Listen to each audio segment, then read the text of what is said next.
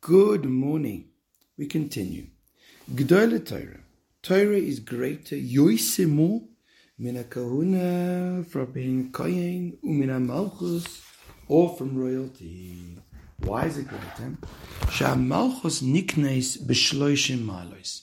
Because royalty is acquired with thirty things. Now, it doesn't mean really acquired. It means it comes with it. thirty accolades.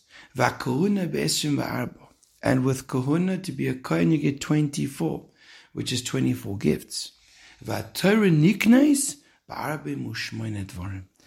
Torah is acquired with forty-eight things, which means there are forty-eight requirements in order to be successful with Torah. And this is a, a show for us of how amazing and how beautiful Torah is.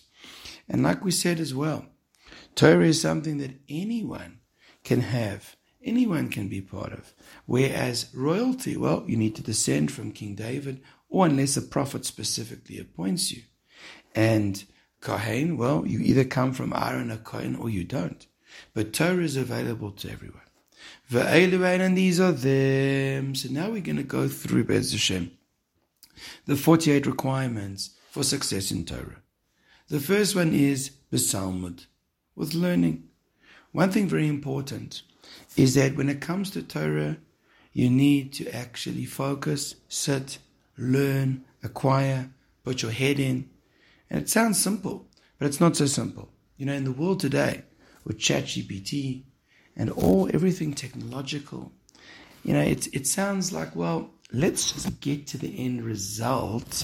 It doesn't really have to be in my mind, as long as I just achieve what I need to at the end. But Torah number one is to put your head down. Torah number one is to make the effort. Torah number one is to actually sit and learn. Have a wonderful day.